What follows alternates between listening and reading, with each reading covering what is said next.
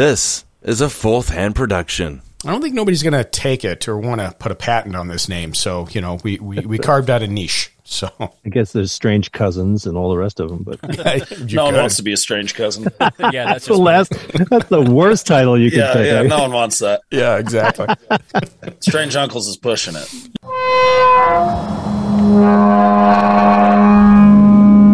story in the news today. You believe in ghosts and the paranormal? Now, are they are they UFOs or are they like some crazy experimental, you know, governmental? I don't uh, know planes that they're building.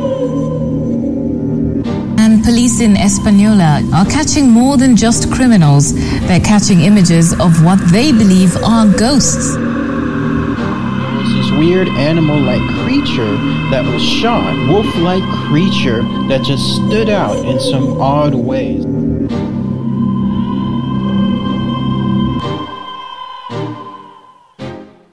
Welcome to Strange Uncles. I'm Shane. John, I'm Josh.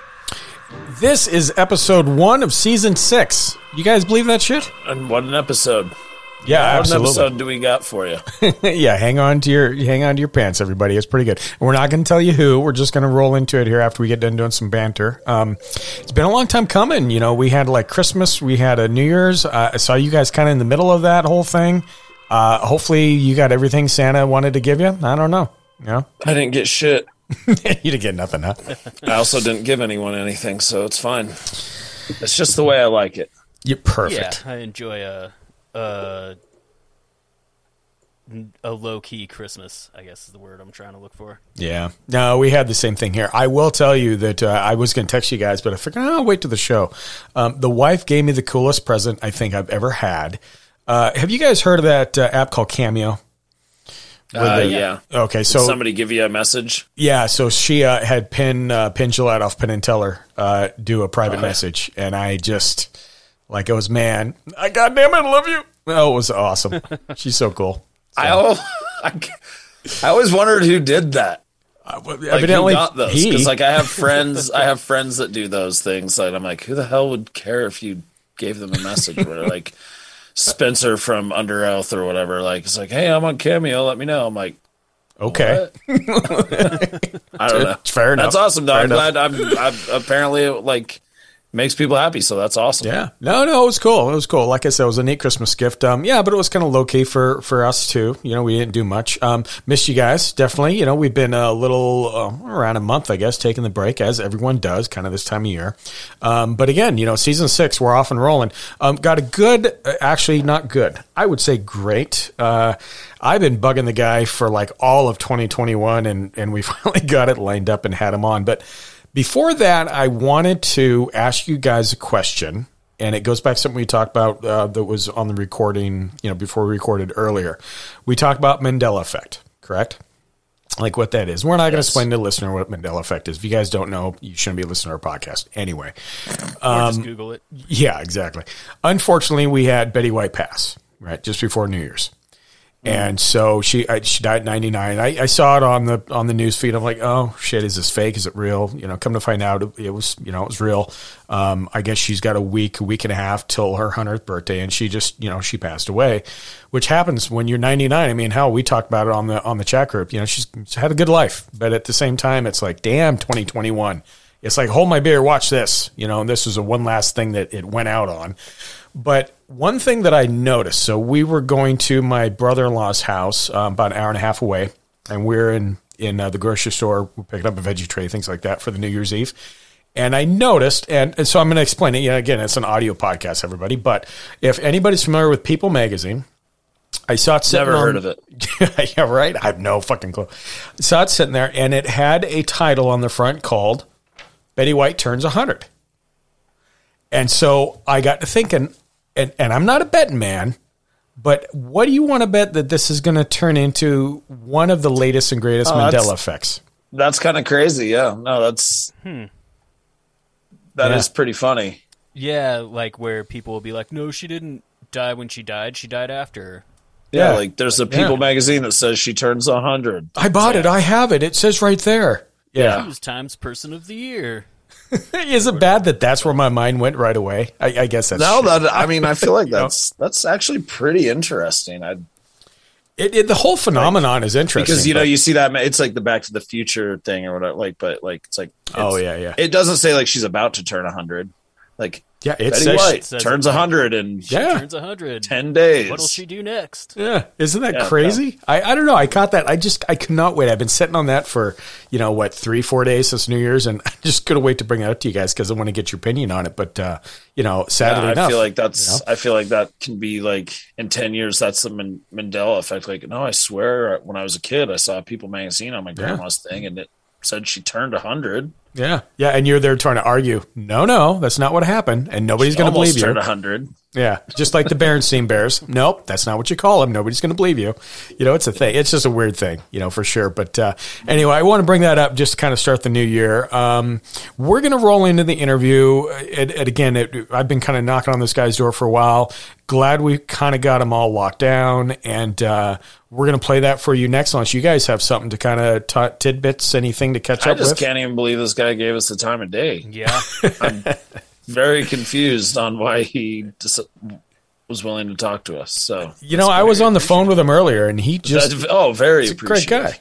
Yeah, yeah, just amazing, just amazing. So, yeah, too cool. Well, we're gonna go ahead and roll in the interview, and then we come back. Uh, we'll talk about that. We'll talk about him. Uh, we'll talk about what we have kind of up and coming for the new uh, season six. Again, I can't believe we're in six, but here we are, folks. You know, this is it's still rocking and rolling. So hopefully, we got some good stuff for you. Um, but unless you guys have anything, you want to roll into it? Go for it. Roll the beautiful bean footage. Here we go, everybody. Enjoy this interview. Open the gates.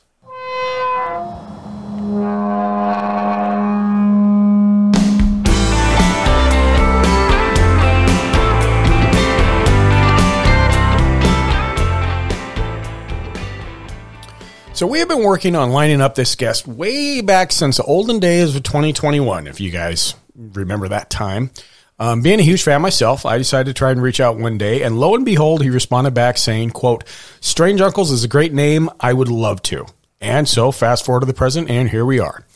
So for decades, uh, our guest has been one of the TV's most trustworthy and adventurous historians, where he has taken viewers places never before seen on TV and uncovered some of the greatest history lost to the world. He has worked across a wide spectrum of diverse content, from history and engineering to outdoor adventure. He has served as a host of Travel Channel's Off Limits, Weird Travels, Monumental Mysteries, and Buried Worlds, just to name a few. Additionally, he hosted History Channel's Cities of the Underworld, and in 2018, he won Best Host for the Reality Adventure category at the TV Awards for the show Mysteries at the Museum, which happens to be one of my personal favorites. It is an honor to finally get to meet and have on Mr. Don Wildman lined up here on our podcast. So, Mr. Wildman, welcome to Strange Uncles. Oh, thank you very much. We have to talk about the title right away. Where did that come from? I, I, I knew you were going to ask. Hey, whose interview is this? yeah, right, exactly. I, I ask because I'm a, an uncle to many. I have uh, four older sisters, all of which have you know done their two children and, and, and all that sort of thing, and and then they're all having kids, and so I'm this phenomenal uncle to all of them, and it's uh, it, it matters to me to be an uncle. So it mattered to me that you had the name. Yeah, well, yeah, I think the uncles get, uh, you know, they get the short end of the stick sometimes. I, I actually, so I started this podcast, and and it was a name I came up with because I, ju- I just thought it was kind of glitchy. Um, you know, I had other things kind of around it at one time, and then uh, I meant to John and Josh in Salt Lake City, and uh, and just so happened that uh, John was um, he was manager at a bar, and I was talking about remote viewing with my wife, and he had put the beers on. I said, "Would you say?" And and here we are. You know, fast forward what three, four years later, guys. Um, so that's just something I had, and and we kind of rolled into it. But you know, what we hear a lot from our our guests, which you know, namely you as as well, is that uh, it sticks out. I don't think we're in. I don't think nobody's going to take it or want to put a patent on this name. So you know, we we, we carved out a niche. So I guess there's strange cousins and all the rest of them, but you no one could. wants to be a strange cousin. Yeah, that's that's the just last. That's the worst title you could yeah, pick. yeah, I- no one wants that. Yeah, exactly. Strange Uncles is pushing it. Y- yeah, it's on the envelope for sure. I get some strange looks, you know, but it is what it is. But no, awesome, done. No, it, it- number one, it's great to have you have you on. You know, like uh, in the intro, we've been trying to trying to get you for a while, and so your your time is just great. Um, again, you know, like like I said, I've been a fan. Uh, Josh and John are both fans. You know, you you've got a, a body of work. And and I I'll start with this a little bit. I don't want to you know I don't want to put you on a pedestal, but I'll tell you honestly, um, you're one of the reasons I think I love hidden history so much because Oh, of what nice. you just unfolded. I mean, it was just neat. You know what we get taught in school and what we have in our textbooks really doesn't coincide with history in general. You know, and it seems like we're finding things every day of you know we're thousands of years before we were you know such and such. Um, so just just a very uh, just a very awesome thing to have you on and and to discuss that. Thank you very much. That means a lot to me to hear that. I uh, I learned to love history, you know, and and I mean, I was I was I learned when, when I was young because my dad was a history teacher, and so it was a big part of our family life.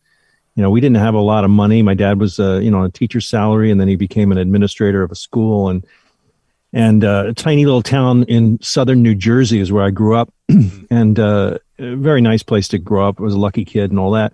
But uh, the fanciest vacations we ever took were in the the um, the tent trailer. I don't know if you remember the Nimrod trailer brand, but that's what my father rolled up with one Saturday. I remember when I was a kid, he bought it for three hundred dollars, and uh, and I don't even think he did any work on it. I think he was very proud of like cutting foam rubber or something for it. I, I, there were things he did, but we would crowd into this, and I mean crowd. There were at least three of us were there at any given time because my my oldest sister's twenty years older than me, so she was off to college by the time I was around. But um, we would go on these family vacations up and down the eastern seaboard, mainly to battlefields and historic sites. I remember Appomattox and Shenandoah and Harper's Ferry and all the way up to New England, of course. And my father's agenda was to basically sort of brief us on American history, you know, because he cared so deeply about it. Um, and uh, and that was kind of how we spent our summers. We'd always plan these things. We would. I lived at a camp. I, uh, we had a campground we lived at where the where the tent trailer lived.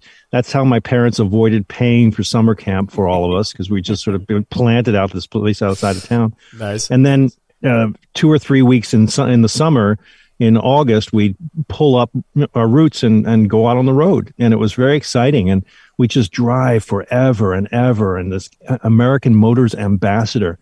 I don't know how my father bonded to that whole brand, but it started with Rambler. Like I, I grew up in a Rambler station wagon that was so beat up. I remember pulling out the foam rubber from the seat between my legs. Like that was my little game to pick at it. and then we graduated to an American, to a Plymouth Barracuda, which had a uh, glass back. It was my father's midlife crisis. And I grew up in that, that little bubble with no seatbelts, no nothing, just bouncing around back there, watching things, you know, lying down, watching the telephone poles go by. And then we went to an American Motors Ambassador, a Matador, and then a Buick Skylark. I remember these cars Wow. like they were, you know, like it was the 19, it was the 1970s. Anyway, uh, along the way, we, I picked up a love for history and an appreciation that it was really something important to one's life. And that if you didn't have it in your, in your toolbox in life, you were really, you know, falling short of your responsibility. You know, that was kind of how it was framed to us that there was a thing. First of all, it was responsibility of the family because you had to sort of keep your, um, you know, keep up with the conversations. Current events were very important, and uh, you know, it just had to sort of be respectable about what you're talking about. Um, and w- there was no television around because it was sort of early days, and we had a black and white, but it wasn't particularly interesting to look at. So it was a lot of talking. And then when the TV got better, I remember we got the, the color television. It got rolled into the dining room because the Vietnam War was going on, and so we had to watch all that. And and anyway, you had to sort of keep up, and so that was the responsibility to be able to sort of service the conversation, and then you had to take it into your life, and and be able to know when things happened and why amendments mattered in the Constitution and so forth and so on.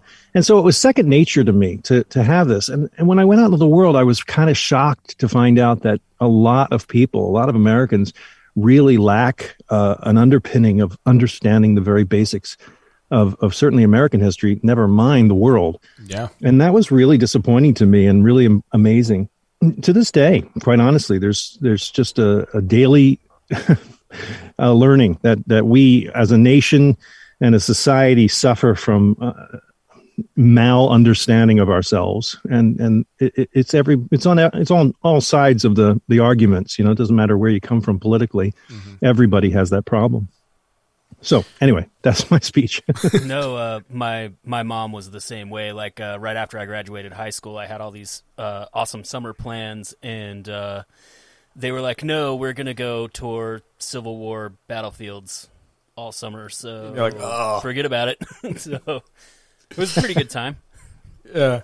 I, That- I was I wasn't stoked about it at the time, but it's something I look back on really fondly now. why was it? Why do you look back on it fondly? I'm curious.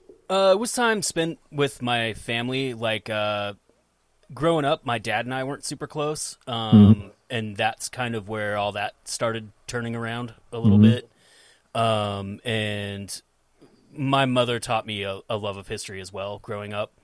Um, so it was it was really cool once I got over my bratty teenage stuff of being mad about not being able to do what I wanted to do, Yeah. and going on this family trip. It was very educational, very interesting, Mhm. um, and uh, I think that's a big part of why I look back on it fondly. It would be like years and years and years before we would take another like family trip like that. Actually, after my mother passed, we went on a trip that was kind of the second leg of that, uh, just kind of as a tribute to her. Mhm. Um, so that was pretty cool. Do you have kids now? Nah, got a couple cats. You're an uncle. Yeah. You're a strange uncle. Do Yeah. as as an uncle, do you share history stories with uh, nephews and nieces? Yeah, um, we do that whenever we get together as a family. Usually, they're embarrassing stories about my history. Um, that's like a favorite. Personal history. That's a whole other matter. Uh-huh. Yeah. yeah, yeah, yeah. Um, but uh, my oldest sister is actually uh, American history teacher. Oh. uh, she teaches eighth grade, I think. Perfect. Um, so yeah, we talk about that stuff a lot. Like uh, we usually we usually talk about how everything we learned in public school was wrong. Right. Much. That's yeah, yeah. You, you got that too, and and again, you know, not to make this podcast about you know, it's all of us really, but um, the first time I met Josh, I was fascinated by just you, man. You got a good background of just history in general, um, and and I think you know, I was born in Montana, and I, I my dad was a trucker, and that was my history. So summertime was I'm with my dad, and I got to go to see Mount Rushmore and these other things that were within you know four states of you know whatever he was, whatever load he was hauling. Um, and, and that's, you know, that's the start of uh, just love for it, you know? So yeah, I completely understand Don. I mean, when you talk about that, it, it's amazing, you know, it starts from the, from the, you know, your little C as a child and, and what that looks like, you know, just very Yeah. amazing. So That's interesting. You were a, a trucker's son. That's incredible. yeah, yeah, I had a lot of And you- respect for it. So, So you would travel in? Did he have a big semi type of thing? Uh, yeah, yeah, yeah, again, whose podcast is this? Uh, it, it- we, we have you on. I don't I love it. I'm sorry. I do. I am interested in other people. That's the problem. Yeah, yeah. Um, well, I'm I'm happy to talk about myself. Shoot away. Yeah, yeah, no, no, you're you're totally fine. Um, you know, I guess we can start from there. You know, and again, you know, we, we've got some questions lined up, but but I guess you know, you answer some of our questions. You know, your your your father was a teacher. Um, Yep. you know, we we talked earlier, and I caught some of the things that you know that's kind of the road that you were going to go down, and and we kind Well, of I'll, I'll give you, the, the brief on it. Yeah, You know, yeah. I was a show off kid. I, I was the Santa Claus in the Christmas play in second grade. I was, you know, I just really got off on on jumping up and being, uh, you know, the center of attention. And I don't know where that came from. Maybe it was because I was the only boy in a family of girls, and it was just something I was used to. But uh, I liked it, and I found a facility to it came naturally. You know, the ability to memorize and perform and stuff. I just sort of found it a very powerful experience, um, and and the best way to make friends. Really, for me, it was the equivalent of being a, a good jock. You know, really, I wasn't that great in sports. I played a lot of sports, but I was. I found that that equivalent of teamwork through uh, through theater and stuff like that when I was a kid, and so that ebbed and flowed through my education. I wanted to be a, a vet by the time I was uh, out of high school. I was really a big Jacques Cousteau fan. Like I loved Jacques Cousteau when I was a kid, and I also loved uh, Mutual of Omaha, Wild Kingdom. You know, Marlin Perkins. And even then, I knew it was a hokey show, but I I sort of just liked it. You know, that was sort of presentational and interesting and goofy. And those kinds of guys really interested in me a lot. And I, I didn't even know why really until later. I'll, I'll explain. But, uh, but I wanted to be a vet and I wanted to be a Marine vet. And I didn't even know if it Oh. existed. So I worked for a veterinarian in, in college. I went for a year at Rutgers College in Camden, New Jersey, which is not too far from where I grew up. And uh, and quickly ran into the uh, buzzsaw of chemistry and higher math, and uh, and I was not, you know, I wasn't didn't come naturally, and so. Um, in the middle of a day of working at the veterinarian office that I was doing, I was in surgery with a guy. He said to me, uh, "You might want to think about something else for a living." and Oh, jeez. I said, "Well, you know, actually, I'm kind of like acting." And and he said, "Yeah, why don't you give that a thought?" It wasn't because I was doing anything wrong, by the way. It was just a, a cumulative, you know, just, just, understanding just of isn't my working out here. So, Yeah, I- I Grabbing the scalpel from me.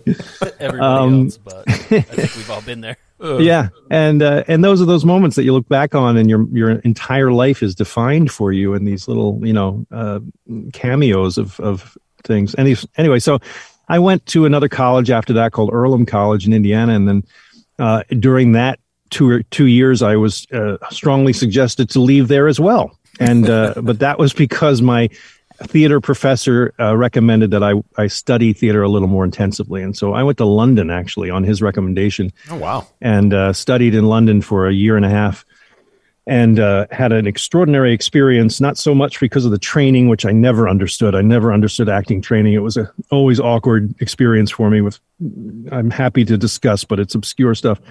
Um, I did, however, love theater. I loved the history of theater. I loved the, the history behind the plays and, and that was a very chewy, interesting world to research and understand. And so I kind of found a little traction in that. Uh, thought I might be a, a theater director for a while, but it would have required going back to school, which I didn't want to do.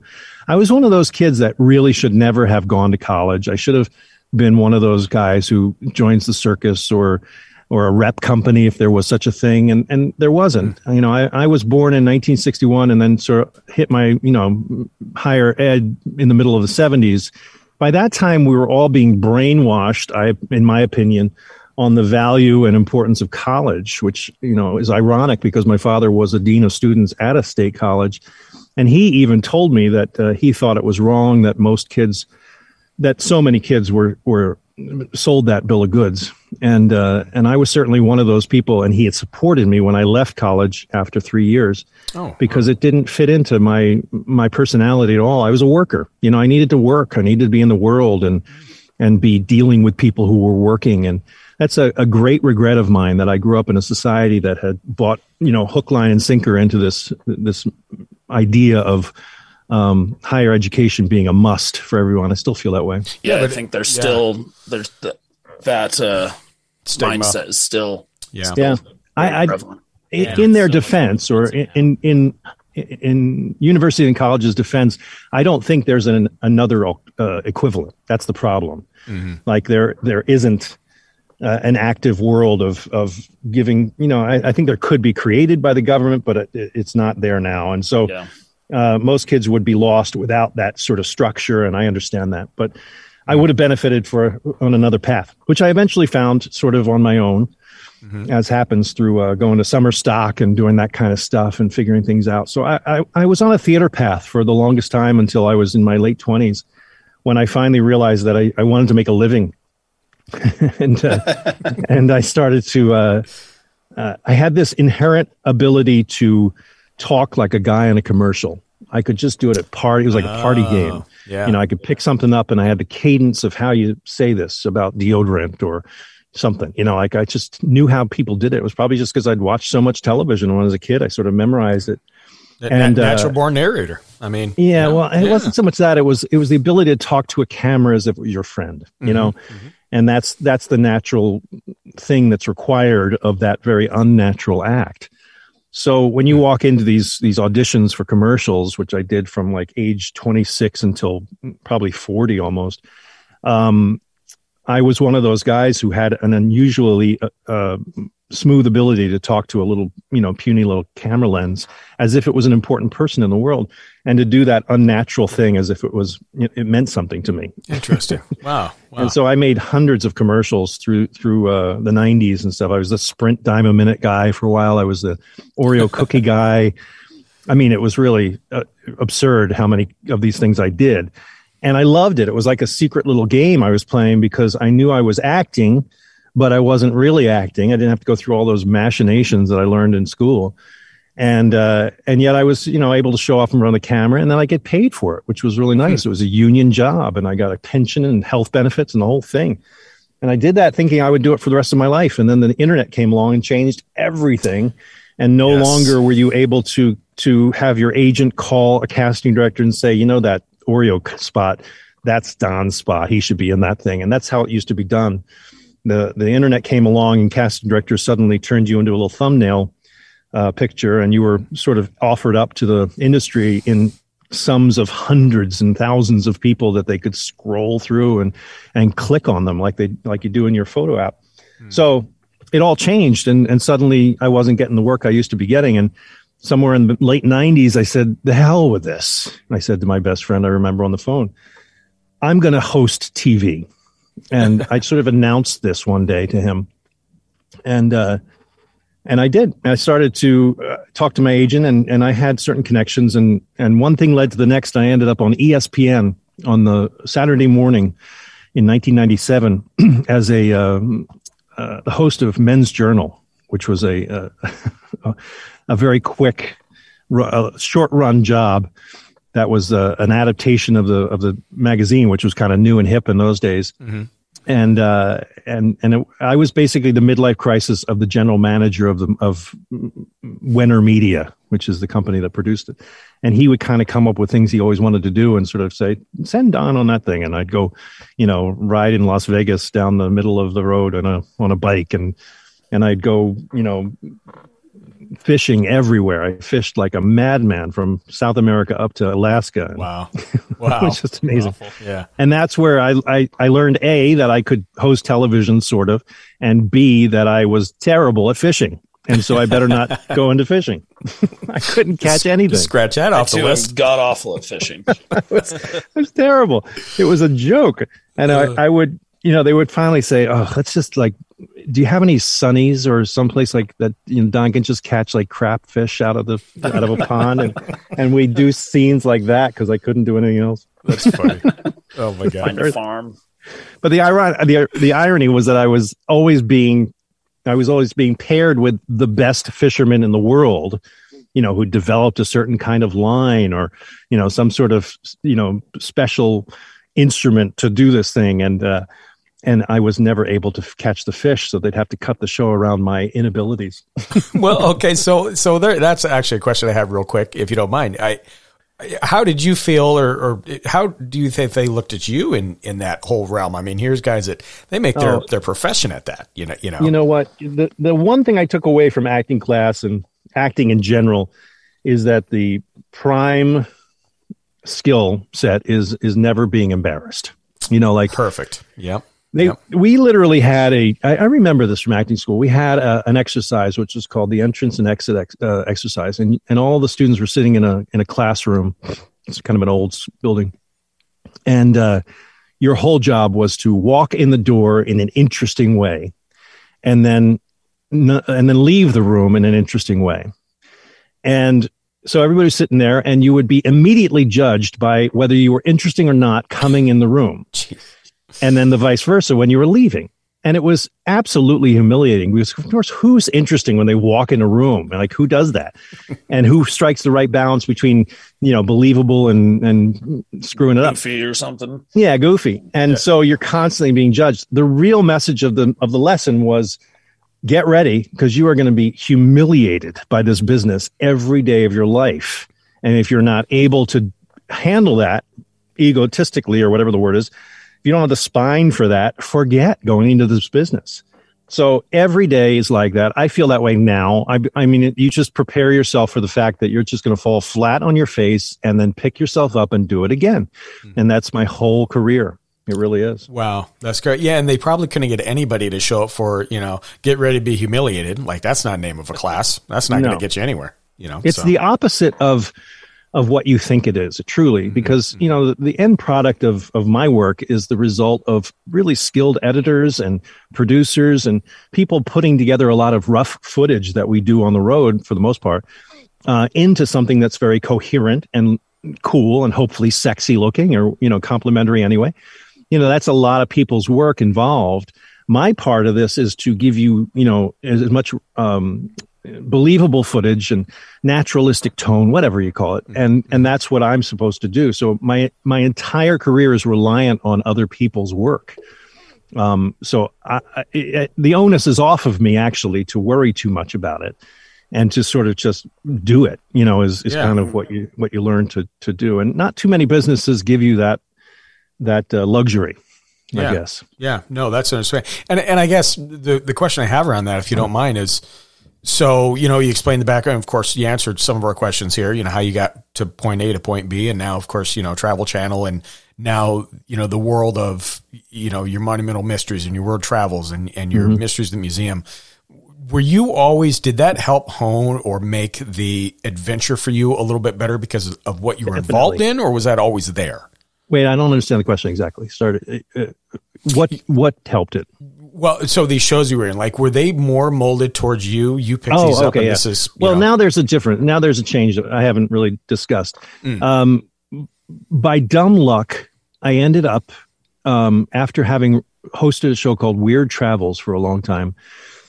Uh, Weird Travels was kind of in the pocket of what I expected of my career. It's sort of, you know, I'd look good on camera and and sort of be sort of interesting and mysterious. And in this show, I was merely the in, the presenter of ghost stories, and I would then sort of fizzle out on camera like I like I was the ghost. It was all based on that Hitchhiker TV show that was on for a while, and I would walk up to camera and give it my little grovelly voice and stuff like that.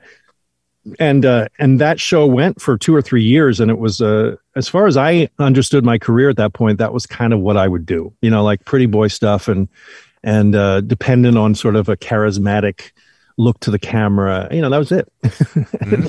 and I was fingers crossed. I hope I was. I got married during that period, and I thought, oh, this poor woman. I'm, I have no idea if I'm gonna gonna make it in this business based on this persona that I'm creating. And so in the middle, when that was over, um, there was another show that that same production company was doing, and it involved the fact that Istanbul, which was kind of where they were at, was being excavated for a new subway system. and uh, in the course of that, we're talking about 2004, five, and six at that time frame. In the course of that excavation, they were discovering all these old Roman um, spaces and stuff, like the cisterns and things like that, and and they just couldn't make the subway line work because they just had to stop and archaeologically excavate the whole thing. And it was this fascinating turn of events for this particular uh, couple who was the production company, and they're dear friends of mine. And I said to them, uh, geez, I want to host that show. You know, I think I have a, a, a kind of, I'd love to dig around underground. I'd love to see what's underground. If you need somebody to do this, I'm the guy. And they would, they said, we would love to work with you, but the, ca- but the production company, no, the, the network, History Channel, thinks you're too clean cut. Oh, they think you're too, you're too pretty guy, you know, because I'd done so many commercials and I'd done this other thing and, and I was, and they were right. I mean, there was nothing about me that was any kind of history expert or, or, you know, believable on camera to be an explorer. Mm-hmm. And so I sort of shrugged and said, you're right. And walked away with my ha- tail between my legs. About six months later, the pilot for that show aired, and I watched it in my living room in, L- in Los Angeles. And the guy they hired instead of me was indeed exactly what they were looking for. He was rough around the edges. He was a comic. He wasn't a, a, a professional historian or anything like that. Hmm. But he had the look, and he was he cussed a lot. Yeah. he was just hard to take, and and they liked that because they thought that was going to attract a, a demo that they were looking for, a younger demo. History t- television, just to say in general, is totally paranoid of ever getting anyone younger than 50 to watch it you know so that's just the theme of that line of work. Right, right. so they were trying to get somebody who would attract the the 30 something person. Anyway uh, long story short and i won't go into it because it's it's uh, there's some bad stuff that happens.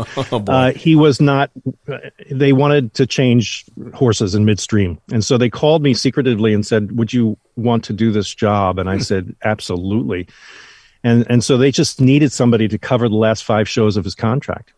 And i said sure. Wow. i needed money and i was uh, desperate for for a job, and so I flew out and literally uh, wore the clothes he was the wardrobe they had in his hotel room, and uh, and I finished that show out. And in the middle of those five shows, maybe even in the first show I did, I did something that was spontaneous on camera that the network saw in one of the rough pieces that came back to them, and they said, "Oh gosh, he can really, you know, he can relate to the camera." Is basically what they were saying.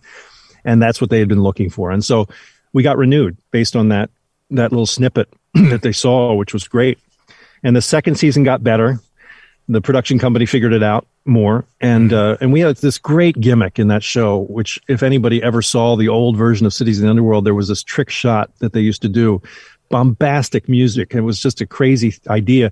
Every time I would go into a, a tunnel or a cave or something, there would be this moment where the camera would leave the upper, upper world and go into the underworld. And what it really was, if you ever look at it again, if you're that interested, uh, it was a tiny six foot crane that they would just build every time out of a box. And they put the little camera at the end of it and they'd lower it from the sky to behind a gravestone or a rock or some Wow. black surface. And that would be the upstairs. And then that same crane would be un- taken apart and taken downstairs into the cave or wherever we were. And they'd shoot from the ceiling down, ceiling down to the floor there, and they put them together, and then they'd run the music, and that would be the the magic shot that took you into the underworld. That was the entire that I really That is I, hilarious. I didn't even know I owe my entire career to that goofy shot because it was really exciting for the audience to see this world above suddenly become this world below, and it was really neat. I do remember that. Um, and also, so speaking of cities of the underworld, like, uh, do you guys face a lot of challenges uh, getting into some of the places you're trying to go to? Yes. Like, I noticed this season there's quite a fair amount of stuff filmed in Turkey, Yep. which is uh, not always friendly to like journalists and, and production crews and stuff like that. So, Well, we had the advantage there of the production company. It's called Karga Seven Films, and Karga means crow in Turkish ah, because the half of that production company, Emre Sahin, is a Turkish American guy. His mom's American, his dad Turkish, and so he grew up in Istanbul. So that company is already a Turkish company. So we were we were behind the wall already. So whatever Makes it a little resistance we would have met was was already taken care of. Plus, we were out in the nowheresville, so it didn't really matter anyway because there's all sorts of stuff. I mean, that's a very interesting question that has to do that takes me into the nooks and crannies and underworlds of making TV, which is its own kind of daily adventure. Uh, not only not always pleasant, usually a pain in the ass, um, involving lots of boring time of figuring things out behind the scenes. Some resistance. There's one really good story I can tell about uh, shooting in Romania Oh, and we were shooting a scene um, about this amazing place, truly a, a, a moving experience because it was a, a bunker system that had been created by um, the Russians, the Soviets, uh, along the edge, along the coast of the Black Sea. Black Sea, right? Yeah, black. And um, and it was this state of the art bunker system with truly incredible stuff in it for the time and they were ready for the attack that they knew was coming from the Germans by way of the Black Sea. And this bunker system uh, still exists. I forget what it's called now, um, but it was pancaked. It had been so badly destroyed that all the floors had fallen onto themselves. There were and there were just a bunch of spaces you could crawl into, some tunnels, some bunker systems you could walk through. But at some point, deep below, one of the bombs, or I guess, yeah, bombs um, no, it was a missile. What do you call it? I'm sorry. The the, the Like a torpedo or something? no, it had been fired from a from a, a ship, I guess. Um, Oh yeah, okay. Yeah, like an artillery round. yeah, one of the artillery yeah, yeah. was in had not exploded, and so it was an unexploded uh, um, shell. Thank you. That's the word I was looking for. A shell that was deep down below, and nobody. I mean, people obviously knew it was there from some other time, but they hadn't told us, and so we were crawling around, and suddenly I'm on top of this unexploded shell that's sitting down there at the bottom of this basement. Anyway, that's beside the point, except to say that it was a really fascinating place to go. but as we're breaking for lunch, we came upstairs and there was this whole train of cars coming up the road from the nearby city. And our our our fixer said, who was Romanian, said, "Oh no," and he knew what was happening because this speaks to the present circumstance that that uh, you. Sorry, it was not Romania. It was Ukraine. It was Ukraine that we were in. Sorry, we were in Ukraine, and um, and it was on. Yeah, it was on. Sorry, I'm getting my whole geography mixed up. it was. Ukraine, and so the the people that were coming out were Russian, um, you know, Russian Ukrainians, and they were pissed that this Hmm. American crew was up at this precious place because Uh, a lot of people had been buried Yeah. in this in Yeah. this site Yeah. and they were mad because they knew that we were going to you know exploit this this precious uh, sacred site of theirs. It wasn't made into any kind of memorial by the way. It was just sort of out there in the middle of, of this field. And they came up and they were loaded for bear. There was nothing dangerous happening but they were ready to have a fight and um, and we had to sort of talk them off the edge through the through the fixer and assure them that despite the fact that we were Americans, we were here to honor the dead and to honor these people. And in fact, we ended up doing a, a sort of ritual with them to say goodbye to these guys. And Oh wow. you know, there's all these kinds of things that happen in your day to day life, most of which are really kind of banal and and ordinary, but they all sort of represent the same problem, which is it's really hard to pre-produce these places when you're doing something that's supposed to be f- sort of spontaneous because you don't want to get it all sort of nailed down. You want things to happen that you want to explore and stuff, but that frequently gets you into the other side of the problem, which is um, unforeseen, you know, obstacles. Yeah. Yeah. No, no, that's amazing. And and I think we're, we're going to take a quick break here if you don't mind, Don. But uh, I was going to ask you in that because we did a, a Patreon special uh, in regards to the catacombs. And I know that in Ukraine, there's a, a, just a vast, vast underground system of catacombs. Was it was it part of that, do you know? Or is that something that was separate? Are you in Kiev? Are you talking about? uh, I think just outside of, yeah. Yeah, there's an incredible catacomb in, in Kiev. The sweating skulls. Did you talk about that? Uh, I don't don't know. Do we talk about that? Oh I don't think, guys. There Oh, a phenomenal uh, thing that happens in. There's a, a a- a catacomb with you know lots of bones and stuff in it, Mm-hmm. and there's this one place where these beautifully, almost polished looking skulls are there, and one of them constantly sweats. Hmm. And they can't figure out why chemically it would do that. And there's no sort of atmospheric reason why it would be doing that. And so it's become this sort of I don't know if it's a saint himself, but uh, you know, one of these Yeah. objects. Anyway, yeah, under Just- Kiev, there's tons of stuff, and you know, most of these European cities have tunnel systems of one kind or another. Right, right. yeah. Yeah, yeah. Yeah. Outstanding. Is that ju- is it just the one skull that does that? As I recall, we're talking about 2008 here, so this is Yeah. a long time ago. But uh, but yeah, there was a it was a whole beautiful system. You know, th- we could do a whole show on the Kiev Russia thing, you know, because it's so present and so interesting. Um, uh, and this kind of catacomb was was very sort of emblematic of the uh, the sort of glories of Ukraine and what that place really is about. That Americans have no clue, and unless they go there, I'm sure there's a lot who have. But uh, you know, the, the Russian story really begins in Ukraine. You know, that's the be- that's the Yeah. beginning of Yeah. of uh, Russia, and so Yeah. Moscow was just a you know hunting camp up the up the river. Isn't that And, crazy? um, Ukraine's been yeah. pulled in so many directions for centuries. It, it just oh my god, you know, it's amazing. I love Yeah. Ukraine. I, I loveliest people I've ever met in my life. Uh, just beautiful people. You know, physically speaking, they're just gorgeous Yeah. people.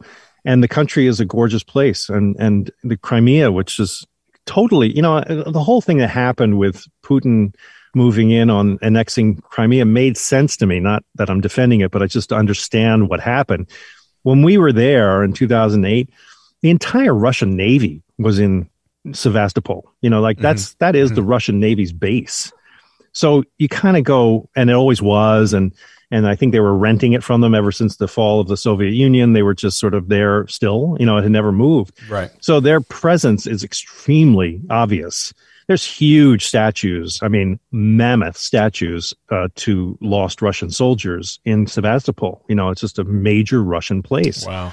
So it it kind of one of the things that we did there was we were uh, investigating a um, a bunker system that had been built in um, the Cold War, meaning probably the 50s or so, uh, that was there for vacationing Politburo members because the Crimea was where everybody went to. It's like the Hamptons, you know, it was like a place that you go to if you were in the Politburo and vacation among your own.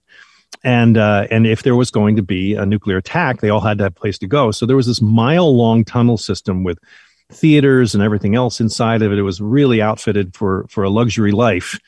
Um, somewhere nearby uh, the battlefield of the Light Brigade, you know, the charge of the Light Brigade, that same place um, had this famous bunk- bunker system, which when we went there had been totally stripped out. And what it had been, the reason it was stripped out was that the uh, the locals had sold it to the Russian mafia, who had come in and made millions of dollars taking all the lead out of the walls, off the walls, and just stripping the whole thing down. So it was this derelict space in there. But that's how at home the Soviet Union was in that particular place, the Crimea, Sevastopol, and uh, and therefore how natural it is to that for them to think of that as theirs, you know. Um, so there's a lot of There's a lot of history there. this yeah. issue. Yeah, a lot of Yeah, things you got to see for if I sure. remember right, uh, Khrushchev gave the Crimea to Ukraine, or sorry, to Russia, but he was Ukrainian. I get that backwards all the time. Um, Oh, I see what you're saying. Yeah, um, and that's a big part of like when they were annexing the Crimea. Uh, a lot of a lot of the talking heads in the media, at least, were like, "Well, actually, technically, it's kind of theirs." Like Khrushchev gave it to him um, back in the fifties or whatever.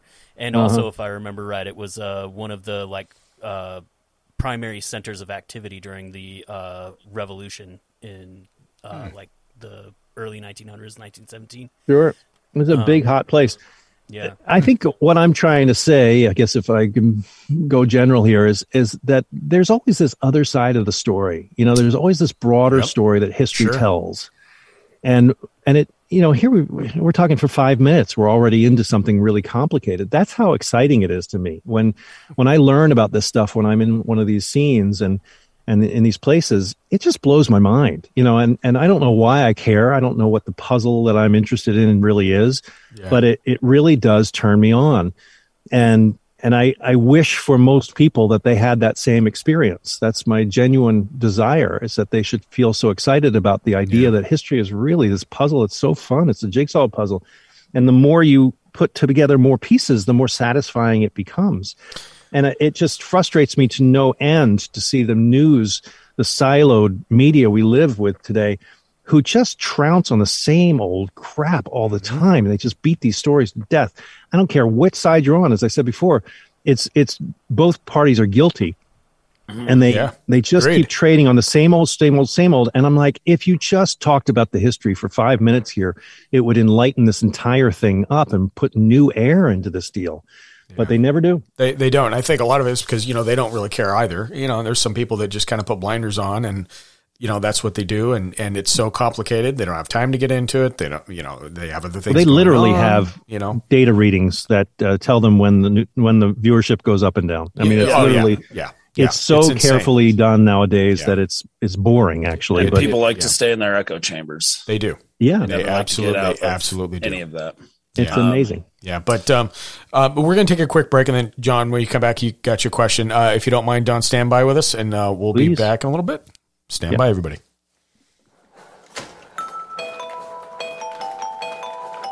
Believe in UFOs? Felt that chill up your spine that you just can't explain? Contemplate the other side of reality? Do you shake your head at the world that seems to have lost its common sense? Well, look no further than Strange Uncles. Find them on all podcast platforms and call their hotline to tell your side of reality at 801 252 6945. Open the gates.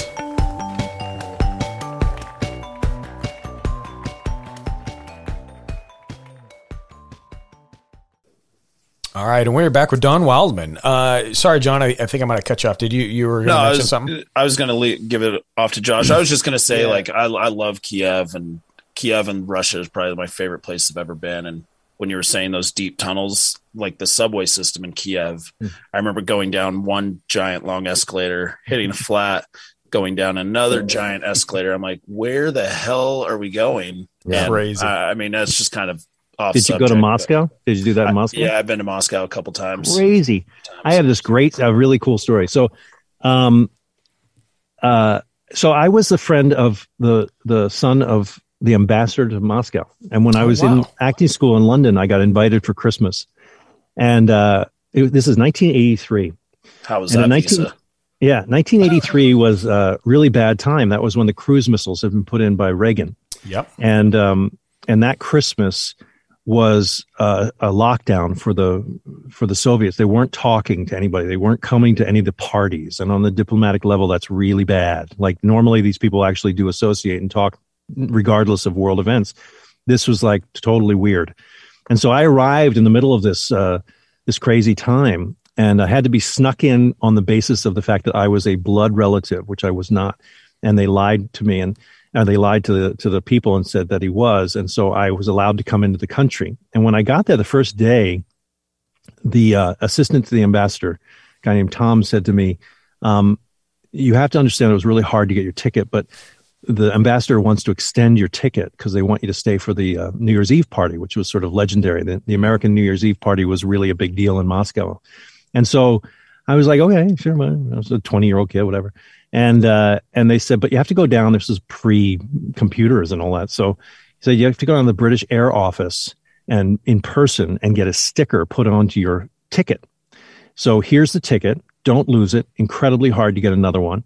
And here's a map book to show you where you're going. And the map book was a CIA published map book because the Soviet Union considered oh, maps to be classified. Yeah. And so the map book was a spiral bound thing. It was kind of loosely spiral bounded. And, uh, and weirdly, they told me, go ahead and do this on your own. And I was like, I'd been there for a couple days and I was sort of anxious. I was really anxious. It, it, was a very, I was way out of my depth socially. like yeah. these people were very well educated and I was just some schlumpy uh, acting student from London, you know, so I was like nervous as all get up to, to even have a conversation with anybody. So I was really happy to leave on my own and get out. And uh, and I walked out of the embassy residence, which is called Spaso House, beautiful uh, ex nobleman's place, and still the ambassador residence in, in Moscow. And I walked to one of those gigantic escalator systems, and yeah. uh, I got on this escalator. It, they just are a mile down. So, you can't believe. So far, so it's far. the weirdest thing. Yeah. I mean, maybe DC has some of these very deep ones now too, but that's about as close as you can get in the states. It's really another level altogether. Anyway, so I get on this this thing and it's rush hour in in Moscow, and it's freezing cold. It's the middle of you know December, and uh, and I get on this thing and I open up this book to look where I'm going, and the ticket comes right out of the side of the book because I sort of flopped it open in my hand, and the ticket comes right outside of me and makes a beeline and goes right down the side of the steps uh, in the escalator. Uh, in oh one God. minute, in oh one minute, God. I had lost the ticket that was told no. to me. Do not lose this ticket; it will be really hard to get new. I was mortified, and I stood there, and I was like, and then I'm on this forever escalator, going, "What the how am I going to do it? What is, what yeah. do I do? And I'm panicking very quietly you know, I tried to jump, I was down on my knees trying to sort of get it with my fingertips and it was gone. And this woman behind me says, What's wrong in English to me? Oh. And it, it's not like today, if you go to Europe, everybody speaks English, or even probably Moscow, everybody speaks English. It was pretty unusual in those days. Mm-hmm. And she was also dressed really well. Like she had a sable on and stuff like that. And that was very unusual too. And I said, Oh my God, I just, I lost my ticket. And she says, Hmm, and we get to the bottom of the escalator and she talks to the uh, babushka who's in the in the glass booth you know watching people go by. And uh, and the babushka the old woman that's what that is. And she and her talk for a bit and the two of them leave me behind. I'm standing there panicking and they walked around on the platform to this little office and then disappear and then a few minutes later three people her the babushka and the station manager comes out in his overalls and the three of them walk past me. He goes to a door, opens up the door, walks under the escalator, and has the entire escalator shut down. like everybody's on the escalator, boom, it all just stops. And this is a huge mechanism. Mm. And he's gone for about 30 seconds. He comes out and he has my ticket in his hand. Oh, wow. And it's covered in grease. It's gone through the works and everything. And he hands it to me and they both nod their heads and I can't believe my luck. and then I'm standing there literally looking to see if it was sort of damaged. And I look up and she's gone. And I see her down there what? on the platform. And I walk up to her and I said, wow. What was that? How did you do it? And she says, I cannot talk to you and gets on the train and leaves. Huh. So that is crazy. Fast forward. No, fast forward an hour later, I return with my ticket stub uh, t- stuck with the thing, the sticker on there and I walk into the place and all the families and everybody are sitting around having their holiday lunch. And the mother, who's Donna, says, How did it go? And I said, This is what happened. And I tell the story and they l- fall out with laughing because it was explained to me that was my KGB follower oh. whose job it was to, to make sure that I would never deal with anybody in public. And she was tailing me from the moment I left oh. The uh, the house and making sure that I would never talk to anybody along the way. That is amazing. Out of That's all my the- subway story. My non-televised subway story. I don't think anybody has a better subway story than that, personally. Maybe. Ah, I don't know.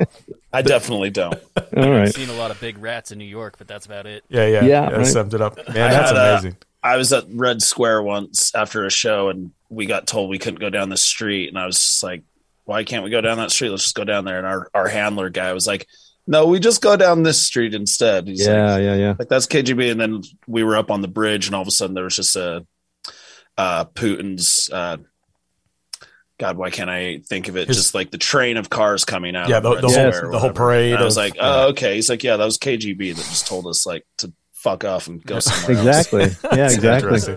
Interesting. Oh, you know, my I will name drop right now. My dear friend, do you remember from Anthony Bourdain uh, when they went to Russia or anywhere like Slavic countries? Zamir Gotta. Zamir was his, his Rings a sidekick. bell. Yeah, I watched a lot of Anthony Bourdain. Loved what he did. Yeah. Zamir was his his sort of best friend, and they they did a lot of shows together. Zamir was also our fixer in in Moscow in those days, and he would Oh. he's uh, a friend of mine to this day, and uh, and he would tell me how difficult it was to fix in in Moscow. You really really had to know people, and you really had to understand the lay of the land and the politics behind it, which speaks to what we were saying before. You know, there's a trick to this kind of business, and and you really have to know how to play the game. Mm-hmm. And the producers who didn't know that were always the ones that were, you know, falling on their face and getting that panicked look on their face because they couldn't make the, the, the ends come together. You know, Yeah. the, the good ones could do that. And it, it amazed me too, because you know, obviously you've got money behind that, and so I'm, I'm sure in mm-hmm. that position, all you can see is just all that washed away. You know, if something doesn't come together. know, Yes, so- yes, much much cash is is exchanged. yeah, for sure, for sure. I it- so Don, we're looking at the time. Are you still okay with time? Is that all right? We want to be respectful. I, as Oh, I said to okay. you, I, I can talk forever, so feel free. Well, I, I think number one, you know, amazing stories, and and I so I, of course we have some questions, and Josh, you know, you've got a few on your side. I, I just got one really, just out of more curiosity than anything. So you've got, I mean, a plethora of just adventures and things underneath your belt that you've seen or researched, maybe even you know because you you know something you want to do. It, it, and this may be impossible to do for you, but is there one or two that just stood out in Hmm. in history in general where you went, "Damn, I cannot believe that's how that happened. I can't believe that's Yeah. a, that's a thing." Uh, yeah, I mean, I can go on and on about this. I mean, there weren't too many days where I didn't have some extraordinary thing happen on, on any one of these shows. You know, the, the the bad days. I'll get to your answer in a, in a moment. The bad days were the hokey days. You know, where you were stuck in a tourist environment and trying to make it look like it wasn't a tourist environment or something like that. But by and large, because of the nature of the show, I would end up in pretty spontaneous and creatively historic, you know, opportunities and stuff. And the the ones that jump to mind are are always things that are connected to larger stories that they didn't understand. So not only were they physical uh, experiences, explorations that were sort of amazing, all of us as we did them, or I did on my alone on, on my own, but they were always kind of the connecting points of of stories that um, I hadn't, you know, understood before we'd done this. The one that jumps to mind is in Israel. First of all, I'll, I'll do three of these things. okay. Um, one of them is is a place called Akko, um, also called Acre back in the medieval times and Crusader times. It's uh, it's near Haifa. It's the northern part of Israel.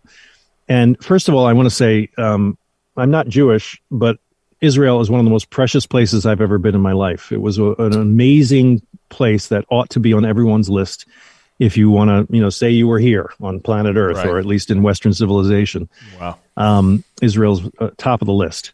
So A- Akko is a fascinating multi-layered place, meaning it was uh, first sort of well, there was a settlement there obviously beforehand with the Greeks and all the rest of that, but but uh, at some point, Crusader armies came down on their way to Jerusalem, thousand, you know, that period of time, and uh, and and they conquered and then had to retreat. And their their last retreat was to this area called Akko.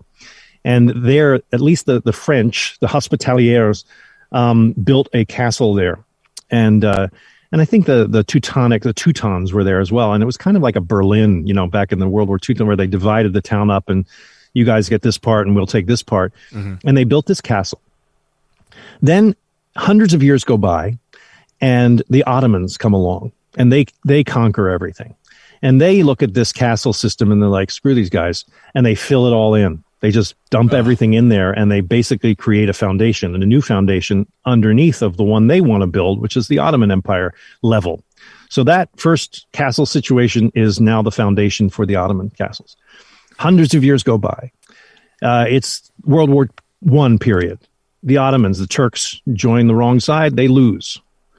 Uh, and I'm sorry, the world. Yeah, what am I doing? Somewhere in there, the Turks lose, and the British move in after them. I'm sorry, World War II. So the British move in after them and they create their system on top of the Ottoman Empire creation. So there's a three level Wow. um, uh, sort of topography there.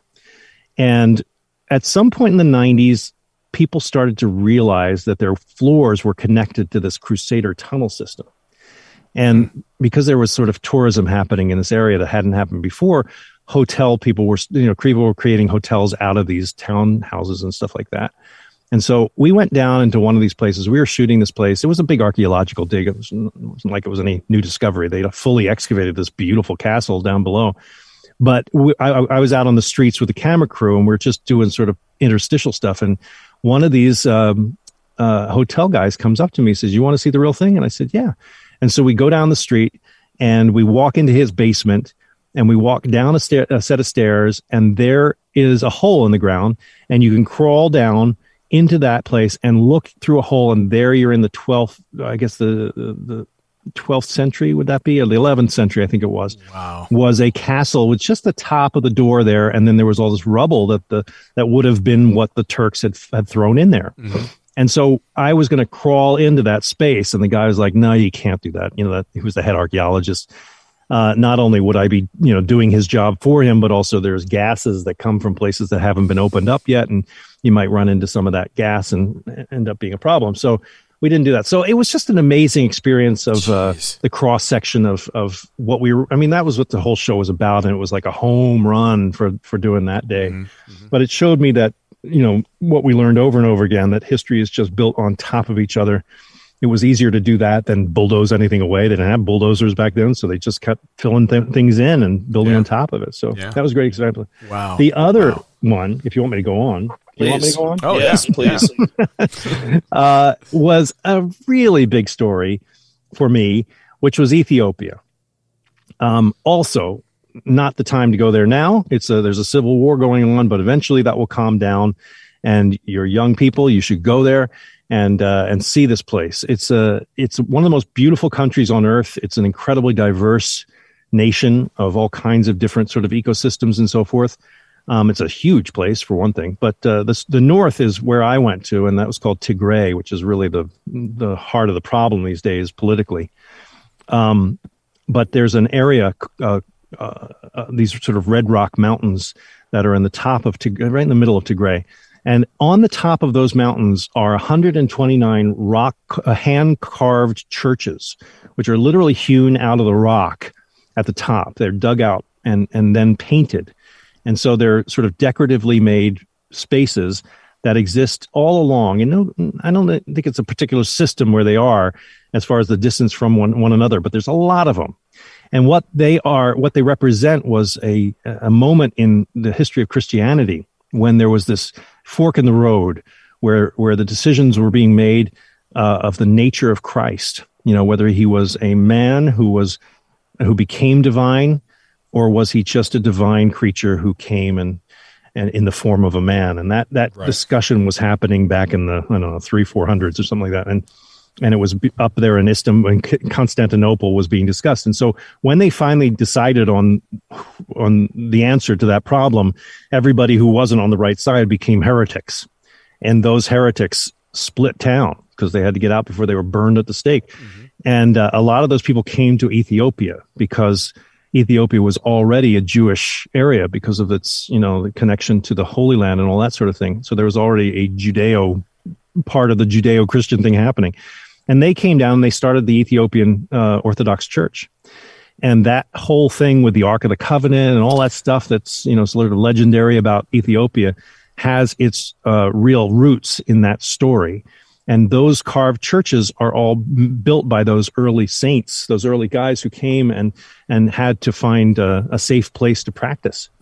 And so it becomes a sort of alternative church in those days, and and it's it's you can see it in those church spaces. Well, well, and So- that's yeah. I was going to ask you that. So with Ark of the Covenant, you, you, you've read my mind. I mean, you know, there's there. What do you think the basis for that is? And and I hear that the, the Ethiopia really might be the the motherland to where that might set. Oh, it is the motherland. It truly is. I mean, and, uh, and and it's the pure. It's one of the purest forms of Christianity in the world. I mean, really, uh, it's a it's an extraordinary study to make of the place, and it's it's very active. Like all these sites that you go to there. Um, in in Axum and uh, and places that you can go and see these places are all very active religious sites. They're very passionate about it. Uh, the Ark of the Covenant is is a relevant thing because um, it's more symbolic of that uh, origin story and the fact that they are very very serious about it. Right. There's of course we've seen it on every freaking one of us. Josh Gates has done his his show. I've done my show. Everybody's done their show on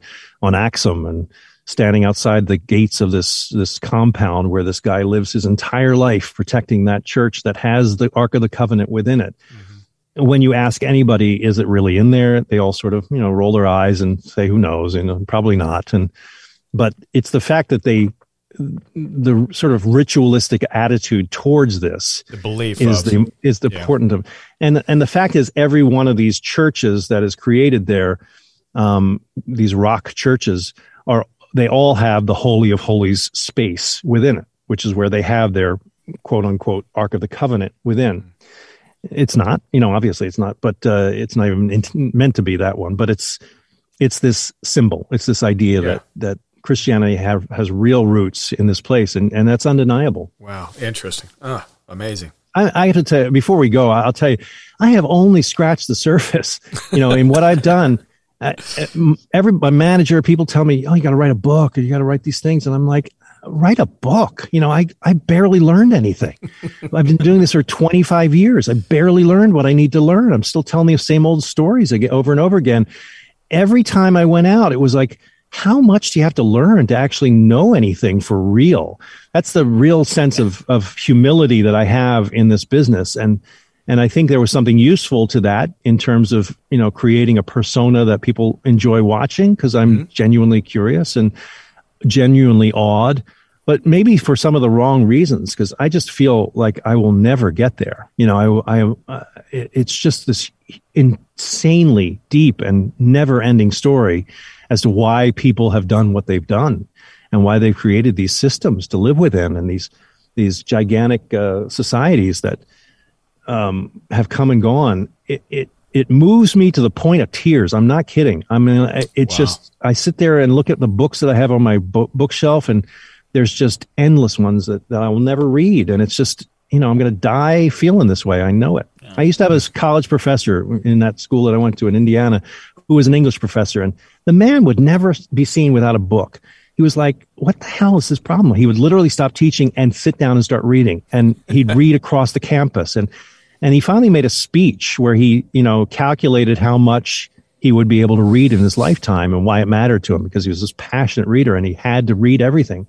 And he knew that he would die without having read like a tenth of what was in the Barely anything. anything. And I feel somewhat the same way about history. You know, like Yeah. I so deeply desire to understand it and connect it all together. And I know I never will. Yeah. that that absolutely is amazing. And and you know, and I wish more people really would at least have an inkling of thinking like that because you know, history it is it's man, it's our platform. It it you know, it it it what what's and I don't know how you feel about the whole phrase, you know, history repeats itself, but you know, in in reality we're we're humans. It it will, it does, it has, you know, and, Yeah. and it's just amazing where we're this snippet of where we're at now, you know, as weird as it sounds, is going to go down in history. It's going to be a thing. You, you know, Yeah. It just it's not going to be pretty either. It's not. It's not. Uh, what what part of history that you would say that's been unanswered? Hmm. What what what part of that history would you want to be answered? Oh gosh. Um, you mean for me personally, or for yeah, the world yeah, for you. Per- no, just for you personally. Like, the, Oh. what what mystery is out there in history that you're like, what in the hell? Oh, I care about this country. I really do. I, you know, I'm very. First of all, it's an overwhelming idea, as I've tried to express, and so you know, I I just give up to the fact that I'm not going to ever get there with the world. You know, but uh, as far as American history goes, this whole era of civil war to now is is so connected so organically you know? And and when you just start getting into it a little bit this way and that way it's it's really um there's just a lot that people don't know. You know there's just a ton of stuff that has happened in every era that uh, deserves to be out there and we will never really get there. And i've tried to. I, I had this really great feeling one time. I, I did a, a speech in Illinois for a tourism group, and uh, the governor was there. It was a kind of high minded uh, event. And um, they asked me to speak on anything I wanted to, and I, I decided to speak on the White City. You know, the origins of the White City, the, the whole thing that happened, the first wor- the World's Fair in Oh, yeah, yeah, yeah. 90 or something like that, whenever that was. And uh, and it was such an interesting experience for me just as a public speaker because I had been sort of stuck and painted myself in this corner of having to do a certain kind of speech and and, and it was the worst placement. I had to do the sort of wrap up thanks for coming folks speech on Saturday morning after they'd partied the night before. Oh, jeez. and I was like, this is going to go bad.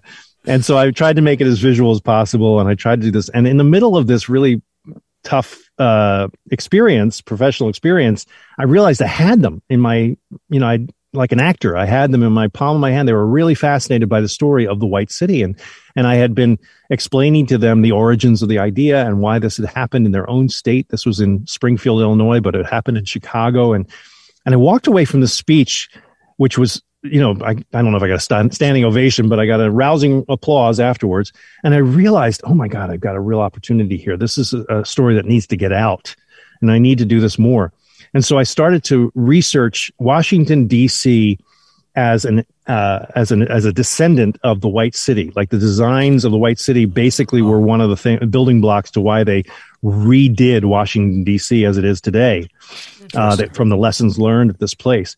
And the relationship between those two events was so deep and had such a, a an integral part of why Washington D.C. is the way it is. And I, I was lost after a while, the way I sound right now, like, oh my God, where is this going? And I finally decided to tell the story of the Lincoln Memorial because that was kind of the end result, literally the end of the of the National Mall and how they created recreated the National Mall in the 1900s based on the fact that they wanted this memorial to Lincoln. Well, Lincoln's memorial is related to the unification story of the South, nor- the North and South, which is part of the um, you know the story of the monuments that have has become so controversial and that whole period of of Jim Crow. And it's just wild when you go down the the rabbit hole how related all this stuff is. And it's real. It's not f- making stuff up. This is documented real stuff. That stuff is what we're talking about today. Like it's if you don't understand it you don't understand what we're talking about today. Mm-hmm. And that's the truth of our lives. And so I'm interested in the Civil War to get back to your original question because it laid the groundwork. This country didn't exist until the Civil War. I hate to say it. There's great ideals written out in the Declaration of Independence and the Constitution, but we did not find our footing until the Civil War. And it's and that's the basis of this country at this point in my life. And so to understand uh, my life, our lives, to understand the Civil War and the repercussions of that and the U-turns from what we you know, from the victory to whatever, you know, there's all kinds of navigations that happen throughout all that period of time is the United States of America, you know, and, I, and I don't understand it well enough. Wow, that's amazing. And it, you know, and I think in our line of work too, you know, this podcast, it, you know, it's a fine line between you know trying to uh, decipher fact versus conspiracy. You know, and it seems like Yes. it's it's getting worse in certain realms. You know, so so it's really tough. And and yeah, that, I think that's, there's something amazing. good that's going to come of this. I really do because I think we're seeing something play out. You know, there's a a, a, a lesson to be learned of nuclear deterrence. Yes. I'll, I'll I'll get to my point in a moment. you know, this we had two world wars inside of you know half a century there. Uh, we should never have made it out of the 20th century. You know, as a as a society, as a world. You know, we were just hell bent on destroying ourselves. And another Hitler, another kind of version of World War II, definitely would have happened had not nuclear deterrence come along. You know, as soon as that happened, we sort of checkmated ourselves and said, okay, I can't destroy you because you can destroy me. And that whole thing has sort of locked in place this sort of ironic peace uh, based on the fact of, of mutual destruction, Yeah, you know? yeah. And uh, I think we're seeing our own little version of that happening right now where the finger pointing and the blame game is happening on the biggest, loudest, stupidest scale at this point Agreed. in our society in my in my time and it just can't get any worse you know it's like okay go ahead you know play this thing out because it ain't gonna fix anything you know we're gonna have this Yeah. zero sum Yeah. game where you have to destroy me if i'm gonna if you're gonna win that doesn't work you know and that's that's where we are right now as a culture and and we're going to find out it doesn't work and end up probably healing ourselves as a result of that i i, I hope Boy, I, I, hope- I hope apart. sooner than later, man. I'll tell you. You know, it, you know it's yeah. but ca- can you believe we're moving through this period i mean we're smart people right It- it's we sit around talking like we understand anything and and yet this whole madness is going on i don't get it it, it's really hard to kind of stay based in common sense through some of it because it, it's like almost if you if I read the craziest science fiction book science fiction book three years ago, I'm like, oh my god, there's no way that's got to be. But here we are. Here we Yeah. are in the book. there used to be room You know. for for your conservative viewpoint versus the liberal viewpoint Right. it, it used to be a recognition that neither extreme really works guys Mm-hmm. you know like we know this and and it's fun or whatever it was to to discuss it and be pissed off at each other. But in the end it's not going to work you know like let's just admit that. And so the middle ground sort of owned the game in those days that i grew up in. And uh, and now there's this fantasy that and i'm super fueled by by media i must say uh, you know the storytelling that that we're just saturated by because of our our phones and everything else is uh, is fueling this thing, I suppose. But uh, it, it does seem like we've walked to the edge on purpose, only to sort of look over the edge and say, "Well, that's not going to work if we fall off." Yeah. Yeah. I, I would I would hope so. I mean, I think in my in my little circle of the planet, I think we all think that, but you never you never know what I don't know. Sometimes what other people are thinking, or It, it, I think some people yeah. want to see the world burn. yeah. Yeah. sad. I Yeah. I think a big a big part of the problem too is that uh, we have so much of the discourse online now as opposed to in person, Mhm. and uh, people have forgotten that you can't.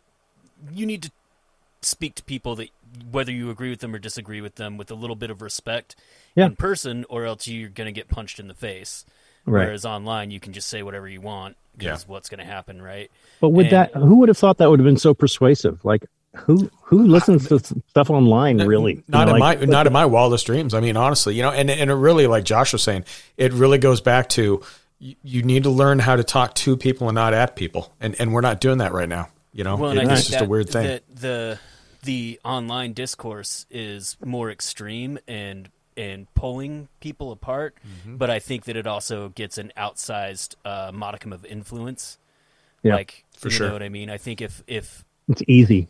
If you could have these conversations with people you disagree with in a civil manner, face to face, uh, you probably could change some minds, or at least like say, you know what, I disagree with you, but I respect you because you were willing to talk to me, as opposed Correct. to yell at me Yep. on the internet from behind a keyboard and an avatar and all that. But they used to do that. you know? They used to sort of set the bar with Congress. That was always where you kind of saw where these guys who were, you know, voted in to be opposed to each other. They still had their sort of club where they were like, okay, but we're still going to get along. yeah, they Yeah, I mean, they still go to the same dinners and Yeah, Yeah. Yeah, go to the same events. And I, Like- I suspect that still is more true than we know, but uh, but they, Absolutely. they have to, you know, speak to their their constituencies and hope to get yeah. primary. It's the primary system.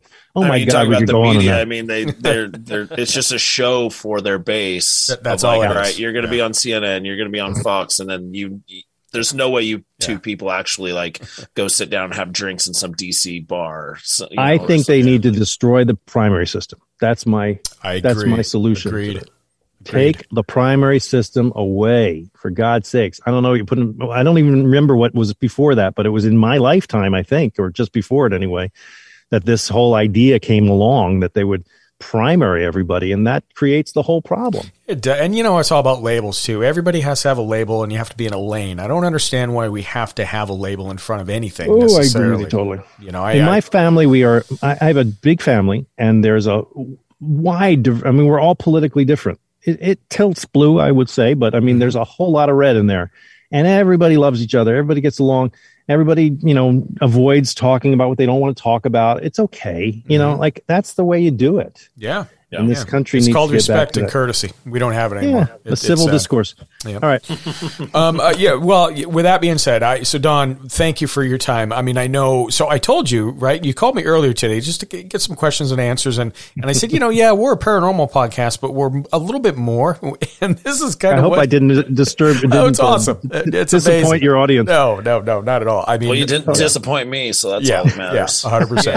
Yeah, we Fuck just the like audience. Just have kidding. interesting conversations and hear interesting I stories. I really enjoy it, and I thank you very much for the opportunity to, to to meet you and to talk to you and and and let fly here. I really like it. Thanks a lot. No, absolutely. Well, I just Don- want to say thank you because uh, his uh, Cities of the Underworld inspired me to be a history major until I uh, flunked out a, for like the third time.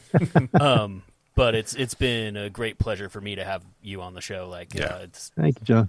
Uh, Been fantastic. It's been I really think I really appreciate it. It's an odd thing to be a guy on TV, you know, because uh, it- you get a, a, a sort of pedestal just by virtue of the media. You know, you're put out there. I've seen myself portrayed in this heroic version of myself. I squirm on my couch. You know, I, my wife like, what? What's wrong? I said, I can't stand this. I hate this when they do this. Don Wildman, he's gone to this place and that place, and so, the, but they have to build you up to to make you interesting. But Yeah, when I hear that people are touched by what we've done and and understand that there's a, a deeper message to it, you know, and particularly young people who, you know, decide. I, sorry, can I do one more story? You can cut it out of the show. I'll just tell you. Oh, oh yeah, no, by all means. I'm in I'm in Budapest, and we're doing a story about uh, Vlad the Impaler, Oh, which. I've done three three specials about Vlad the Impaler. I've done enough Vlad the Impaler in my life, Yeah. and and there we were. But I was excited about going to Budapest, which I'd never been to before Beautiful. and city. uh, beautiful city, extraordinary. And we're doing the tunnels, which are there's vast tunnel systems under Budapest. And this guy comes in. He's a strikingly handsome, thirty to thirty-five year old guy, uh, taller than me, and I'm pretty tall. And so he was just, you know, this imposing figure. And he's very well spoken in English, and and a professor apparently, or a tour guide, I guess he was. And we go through the whole day, and I could tell he's not wanting to talk about Vlad the Impaler because he really wasn't in these tunnels. It was one of those days where we were kind of faking, stretching the truth just to sort of get a segment that we needed to fill in the story. And he was willing to play the game, which we appreciated so much. And the day dragged on. There was a lot more shooting than we should have done. But at the end of the day, he finally turns to me and says, I'm a little embarrassed about this because this isn't really true history. And I, I'm, and it's sad to me because the reason I did this show was because of you. And I said, What do you mean? He says, Oh, they translated the shows. They showed these, they showed Cities of the Underworld uh, when I was a kid. And you're the reason I became a historian. And I'm telling you, I just welled up with tears because I liked the guy genuinely. We'd had a fun time. Uh, we'd really bonded through the day.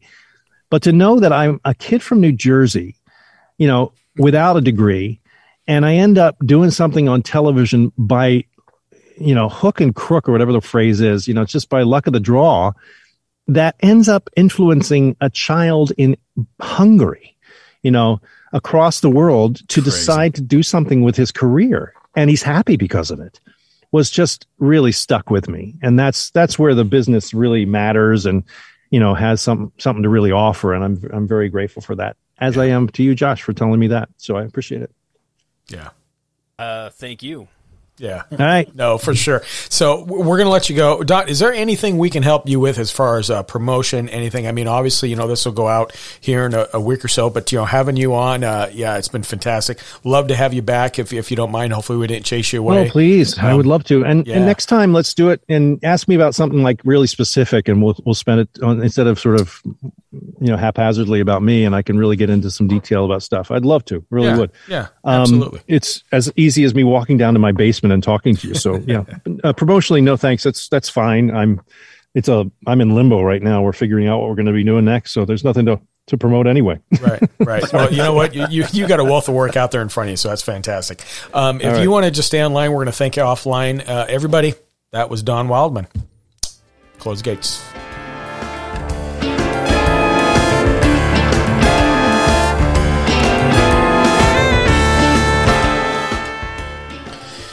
Yeah, and you know what's sad after the whole after we, we got him. But number one, uh, holy shit, we could have kept him for how long? Uh, like it I was mean, I could have talked to him for four or five hours at least, Oh, easily. just amazing. and I would have been happy to just sit there and be like, "Uh huh." yeah, That's wow. What? um, I am a little bummed that you know we kind of went with the. No, I mean we just asked him the the you know it's Kinda went with the questions, flow get to know and- where yeah. background, whatever. But like you know, I, I really do wish kind of we were we focused on like a thing like Agreed. right, Don. Yeah, what what do you want to what do you want to teach us about? Yeah. Yeah, like Because I want to know, I want to learn what you're trying to teach us. yeah. Yeah, when he was like, "Next time, let's talk about something specific." I was like, "I have a whole list of very specific things, but Yeah. I'm really bad at jumping into the."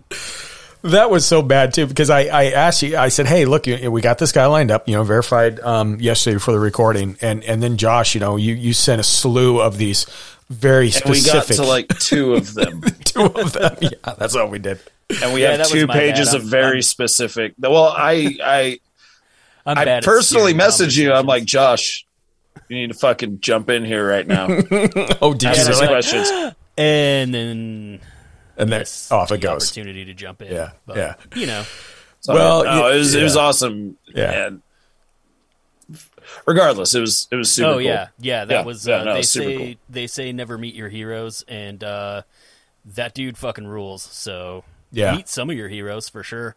Man, and I'll tell you honestly, I meant it when I said. I mean, I wasn't. I wasn't trying to, you know, put blush on anything. I, I was like, man, he, you know, I've been watching things that he's been a part of for years, and and it's like, man, I didn't know that. Oh, I didn't know, and it just makes you really want to get that grasp for history and, you know, all the stuff you learned in school that w- was, you know, majority of it was just bullshit. You know, in a way, it was right out of a textbook.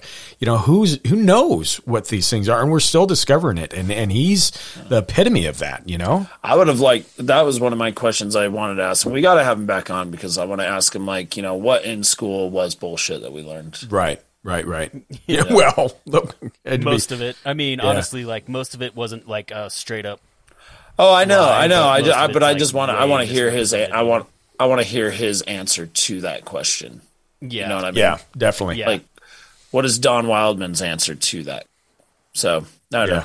yeah. I want to. But yeah, that was I a wanna- super fun one. I want to ask him what he thinks about uh, civilization in the U.S. going, or well, civilization in prehistoric America going back another th- at least three thousand years, At least. farther than we thought. Yeah. Yeah, it's all these little tidbits, you know. And like I said, I, I, yeah, you know, I mean, he had story after story, and I was just amazed to sit here and listen to him, really. But yeah, Should I, we just I call him back yeah. up? we should. Hey, No, Hey, no, just back call. on. Tell him to get back in. His we were talking, Don, and uh, you know, wondering what you're doing on Saturday at eleven. We I know it's past ten o'clock where you have are, a lot of but specific questions. We just didn't get to them. yeah, exactly, I Don't know exactly. how to fucking just jump in and ask. Yeah, Um, no, but uh, I really meant it though. Like uh, the first time I tried to go back to college, I was a history major, and it was because of Cities of the Underworld. Like, I was yeah. like, wow. I'm gonna get a degree in history, and I'm gonna go research and write for the History Channel for these type of shows, and that's what I'm gonna do with my life. And then, you know, things happen, and school's expensive, and Yeah, yeah. are. life grows up, and, and here you are. Yeah, no, the same thing. I mean, he's you know, despite his, hi- him being humble, uh, what he's his life and what he's living is, is like, oh my god, I, I couldn't even. I'd have to wake up every morning, pinch myself, and go up. it, it's I'm doing it again. You know, it's just amazing. You know, it's absolutely amazing. So, But uh, yeah, uh, Don Wildman, everybody. So uh, yeah, we'll definitely have him back. It sounds like he's more than willing. It, would be great. You know, I'll, I'll, bug him again on that whole thing. Um, we wanted to make this the first episode, you know, just because we care and we love you and we've been away for a long time. Uh, we had a uh, episode out there bonus that we put out. I think on the thirtieth we dropped that um, that was exclusively for you guys. It was on the catacombs, and it was interesting. And that's when I was managed to get together with you guys in uh, Salt Lake and record that. Um, we've got other guests lined up. We've got other research lined up in the middle of a book currently. Uh, about somebody that we all know that um, it, it's an amazing story, and I think it'll work great.